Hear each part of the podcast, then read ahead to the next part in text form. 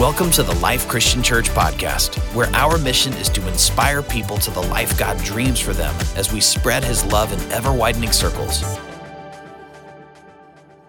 Let me just offer, again, a real straightforward talk. We're not going to call this a sermon, uh, uh, anything less than like 20 minutes. You can't call a sermon.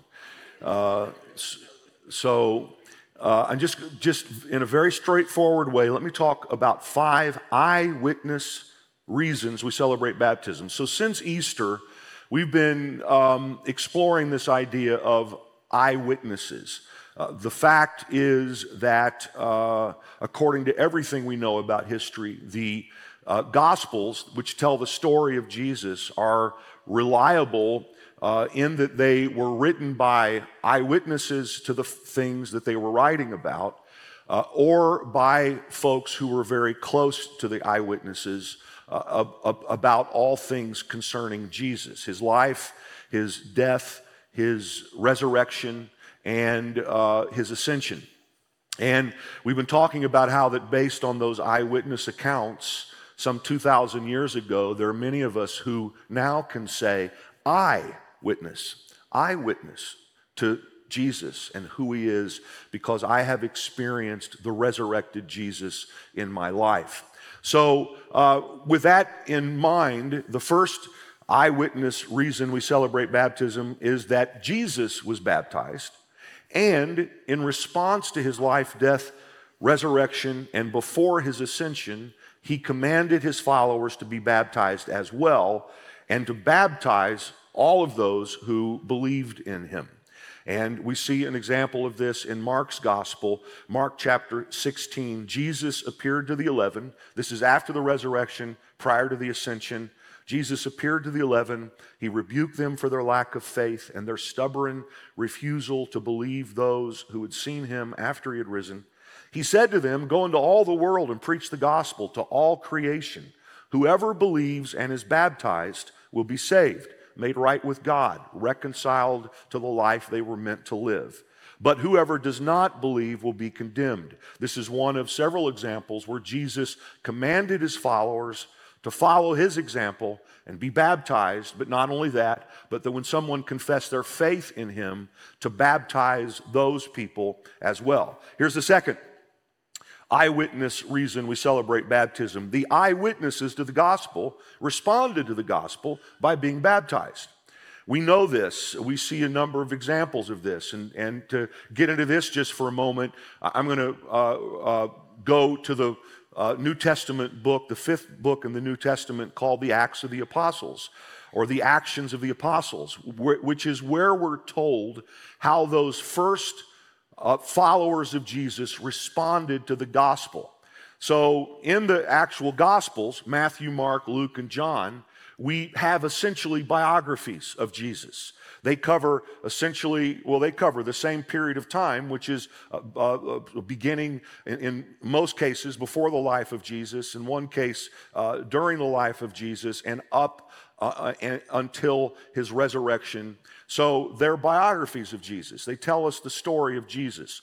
In the book of Acts, we have uh, essentially a history of the actions of those first people who believed that Jesus was who he said he was, did what he said he uh, did, and would do what he said he would do.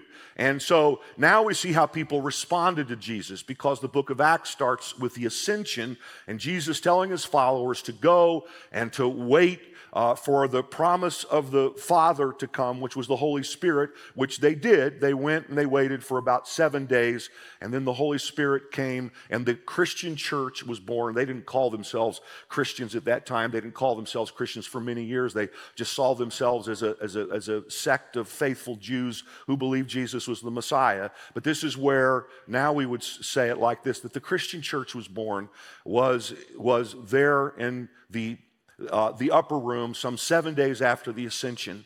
And when the Holy Spirit came, uh, it spilled out from the people who had been waiting for seven days as Jesus told them to. Those people were told in the book of Acts included Mary, the mother of Jesus, was one of this group, uh, the, the, the half brothers of Jesus, who we, uh, I taught about on Easter Sunday, um, the, the 11 uh, who were left, the 12 minus Judas. Um, and then there, were about, there was another group of people, there's about 120 people. The Holy Spirit comes, it spills out of the room that they're in. Uh, it, it, seems to end up uh, uh, gathering a huge crowd. And Peter stood on the steps of the temple and he preached what I like to call the first gospel message because this is post gospel. The gospel is the life, death, resurrection, and ascension of Jesus. You really couldn't preach the full gospel until all of those things happened. And so uh, Jesus is now ascended to heaven, and Peter stands up, and for the very first time in history, he explains how who Jesus was. He puts it all together. This is in Acts, the second chapter. He puts it all together, and uh, he explains to that crowd of several thousand people there who Jesus was and how he fulfilled the Old Testament scriptures and that he was, that he claimed to be the Jewish Messiah and Peter said he was. And when he, after he makes this case, people said, well, what are we supposed to do about this? And what he says in response to that is very, very important. There's a, there's a, it's unnecessary to say this, it probably takes up too much time, but I'll say it anyway. Uh, there is a principle in theology called the law of first mention, which uh, states that the first time a thing is mentioned is the most important time it's mentioned, and that every other time it's mentioned in Scripture is a response to the first time it's mentioned. This, Acts chapter 2, verse 38, is the first time that someone says, This is what we're supposed to do in response to who Jesus was and what he did, including his resurrection. This is what we do. All right, here's Acts 2:36. I took a long time to get to that, didn't I? So Peter ends this sermon he preached. Well, actually, thankfully, after he, he, we're then told with many other words, he then preached the rest of this. I'm thankful for the many other words part. That's my favorite part. Uh, it was a long sermon. God, he said, God made this Jesus, whom you crucified, both Lord and Messiah. When the people heard this, they were cut to the heart and said to Peter and the other apostles, Brothers, what shall we do? Which, friends, is a great question to still ask 2,000 years after the fact. What do we do about what Jesus did and who he is? So, this was the question. And the response of Peter, and this is the first time we're told what to do. He said, Repent and be baptized, every one of you, in the name of Jesus Christ, for the forgiveness of your sins, and you will receive the gift of the Holy Spirit. Repent. Turn from living life your way, turn to live life God's way. Be baptized. And uh, when you do, it deals with sin, and now you are, can be filled and will be filled with the Holy Spirit. And then, as we move through the book of Acts, which again covers about kind of in an episodic way, episodic and sporadic way, the first 50 years of the early, now at some point they begin to be called Christians, Christian church. Let's just see another couple of examples of how people responded to hearing the good news about Jesus. What do we mean when we say the good news of Jesus? I'll repeat myself uh, because I think it's so important. It can't be said too much. It means that he lived the perfect life that we cannot live. He died paying the penalty for our sins and making us right with God. He was buried, but because he had paid the price for sin. Death couldn't hold him. He was raised bodily from the dead and showed himself alive to many people, some 500 people. And then he ascended to heaven and told them to go wait for the promise of the Holy Spirit. And this is when the church is born. So the good news is to believe the, the gospel, which means good news, about the life, death, resurrection, and ascension of Jesus. Okay? So, Acts chapter 8, a guy named Philip goes to a place named Samaria. When they believed Philip as he proclaimed the good news of the kingdom of God and the name of Jesus Christ, what did they do? They were baptized, both men and women. And then later in the same chapter, Philip goes and meets a guy who's famously called the Ethiopian eunuch, an unfortunate uh, name. Uh, actually, this guy was a very high official in the, in the court of the Ethiopian queen. He was in charge of all the treasury. So essentially, now Philip is speaking to the uh, uh secretary of the treasurer who seems to be practicing Judaism, though in an Ethiopian context. And uh, Philip told him the good news about Jesus, and the eunuch said, Here is water. What can stand in the way of my being baptized. Then both Philip and the eunuch went down into the water, and Philip baptized him. How does somebody respond to the good news about Jesus? They were baptized. You go to Acts chapter 10, the first non Jewish followers of Jesus are being preached to by the Apostle Peter in the household of, uh, of, a Roman centurion called Cornelius. This is, I don't remember exactly, but something like probably uh, seven or eight years after the Christian church was born. Uh, the first Gentiles uh, believe in Jesus. And, and when they did, the Holy Spirit came on them. And then Peter said, Surely no one can stand in the way of their being baptized with water. They have received the Holy Spirit just as we have. So he ordered that they be baptized in the name of Jesus Christ. Now, I'm not an orderer. I don't think anyone, uh, I, I, that, that's not anyway. But if I could order someone to do something, it would, to order them to be baptized in response to the gospel. That's what Peter did. Obviously, I'm not the Apostle Peter, so uh, we don't need to worry about that. So he ordered that they be baptized in the name of Jesus Christ. Then, Acts chapter 16, um, uh, the very famous story of Paul and Silas being held in prison, and there's a supernatural jailbreak. And, and, the, and then the, the jailer there in Philippi says to Paul and Silas, Sirs, what must I do to be saved? They replied, Believe in the Lord Jesus, and you will be saved. Then immediately he and all his household were baptized. Now, I could go on and on with examples of this and what Scripture teaches about this, but for this second of five points, this is my longest point for which you can be grateful. Uh, I'll just simply finish by talking about how the Apostle Paul responded to seeing the resurrected Jesus on the road to Damascus, which I taught about um, uh, I think on Easter Sunday as well. The Jesus appears to him in bodily form some five years after he had ascended to heaven. And here's how Paul responded. He goes into Damascus, and there's a, a, a, a, leader of the, of the young Christian church there named Ananias. And Ananias said, Brother Saul, the Lord Jesus, who appeared to you on the road as you were coming here, has sent me so that you may see again and be filled with the Holy Spirit. And now, what are you waiting for? Get up, be baptized, and wash your sins away, calling on his his name. I like that. He says, What, what are you waiting for?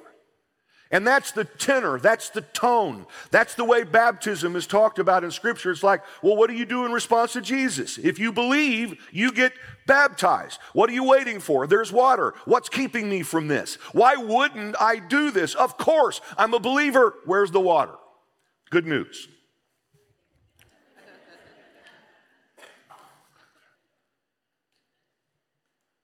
It's right here. Here's the third, here's the third reason that we celebrate baptism today. Baptism is a public confession of our faith in Jesus. Baptism's where you you come out, if you please, wherever you're hiding, as it concerns the fact of your faith, and you say, and this is why we baptize in front of people. This is why we do it in a crowd. It's very intentional. I can understand the sentiment that says, Oh, dear Lord, I don't want to get baptized in all those people. Can you imagine what my hair is going to look like? I mean, I think about this a lot. There's a reason why you get baptized in front of people. It's a public confession of your faith. You're saying, it's part of the deal. Hey, everybody, I believe in the good news about Jesus, and I'm in. But it's not just a public confession. Fourth, the power of God is present with us and in us when we baptize with faith in our hearts. This is extremely important. It's, it's important to understand that when you get baptized, this is not a public getting wet. There is a power from God that is present in the baptism. This is, this is true of all the sacraments. When, when we When we celebrate one of the sacraments, or some would call them ordinances, those things we were ordered to do by Jesus in the New Testament, when we celebrate those, God's presence is in those things through our faith. It doesn't mean that the things aren't the same things they already were. It just means God's presence is present in ordinary things. So, when we receive communion here, the crackers that you eat, the unleavened bread, those are just crackers. They don't become, I don't want to disappoint you here, they don't become anything other than crackers because I say a prayer over them. And by the way, they don't become anything other than crackers when anybody else says a prayer over them either. They're crackers. The juice is just juice. Probably the most inexpensive we could find to serve so many people. I, I, I want to I wanna talk about what's true and what's not true here, okay? And I want to make sense. This water is not holy because I touch it. It's just water, and I'm just a man, okay? It's just water. However, when someone receives communion with faith in Jesus in their heart, God is present because of the faith the person exercises in the gospel. And so God is present in something like a cracker or and not so much I'm not so much concerned about whether or not he's present in the actual element. That's not the point. He's presence, he's present with us and in us as we receive communion with faith in him. This is why there's a special presence from God when we come together around the table and receive communion. It's not the elements that are sacred, it's your faith in Jesus that causes God's Holy Spirit Spirit to be present in that moment. And when someone is baptized in this water with faith in Jesus, the Holy Spirit is present in that act. And not only is the Holy Spirit present in that act, but the Holy Spirit does something significant in our hearts, in our in ourselves as a result of the presence of God that's in that in that act. Colossians chapter 2 spells this out beautifully when it says, Your sinful nature was put off when you were circumcised by Christ. Now, I'm trying to do this talk in 15 minutes and I'm already over. But like I've said before, I won't charge you extra for my time. It's, it's, uh, it's the same either way. I'm kidding. A lot of folks here that don't know me, I'm kidding. I say a lot of stupid things that I wish I wouldn't have said. That was one of them. All right, I take it back. I repent. All right. But, but, so, but I did, some of these things beg explanation. All, all, where does circumcision come in? Well, uh, there, there's not time to get into this at length, but in brief, in the Old Testament, circumcision was the sign of God's covenant people having made covenant with Him. In the New Testament, baptism is the sign that we've made covenant. And so in New Testament, in, sometimes the New Testament will talk about baptism as Christian circumcision. That, that's the sign of the covenant that we have made with God through Jesus Christ. And so here, now let me read this text again. Your sinful nature was put off when you were circumcised by Christ, having been buried with him in baptism, in which you were also raised with him through your faith in the working of God who raised him from the dead. So when you are baptized, something to, that has to do with your sinful nature is cut out. And you are raised now in covenant with God to live a new kind of life. You are raised with Christ in baptism. But the key here, notice, it's you were raised with Him through your faith in the working of God who raised Him from the dead. And finally, then, to talk about how powerful that is, uh, baptism is where we become eyewitnesses to the resurrected Jesus. So, one more thing. Here's the power now of this. This is the beyond just getting wet and making a public confession part of this. And uh, it, it, it, it is to say, well, the best illustration. Paul's writing to the Romans, uh, those, those first century believers who lived in Rome, and he writes to them about the grace of God that has come to us through Jesus Christ. And he celebrates grace so much that some people re- responded to him by saying, um, If God is so graceful, if He does good things for us that we don't deserve, why shouldn't we just keep on sinning? Why wouldn't we just keep on living the way we've always lived? And it's in response to that that the Apostle Paul says, Romans chapter 6, what shall we say then? Shall we go on sinning so that the grace so that grace may increase? By no means. We are those who have died to sin. How can we live in it any longer? He says, What a ridiculous thought. We've died to sin. Where did we die to sin? Or don't you know that all of us who were baptized into Christ Jesus were baptized into his death? We were therefore buried with him through baptism into death, that just as Christ was raised from the dead through the glory of the Father, we too may live a new life. For if we have been united with him in a death like his, we will certainly also be united with him in a resurrection like his.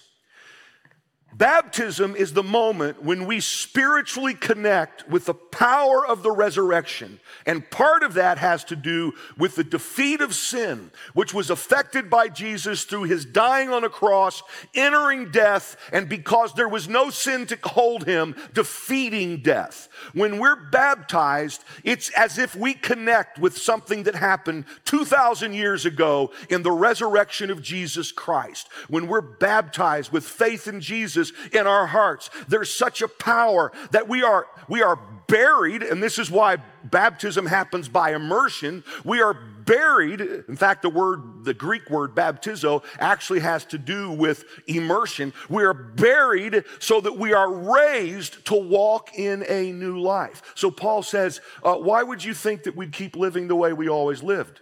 We were baptized.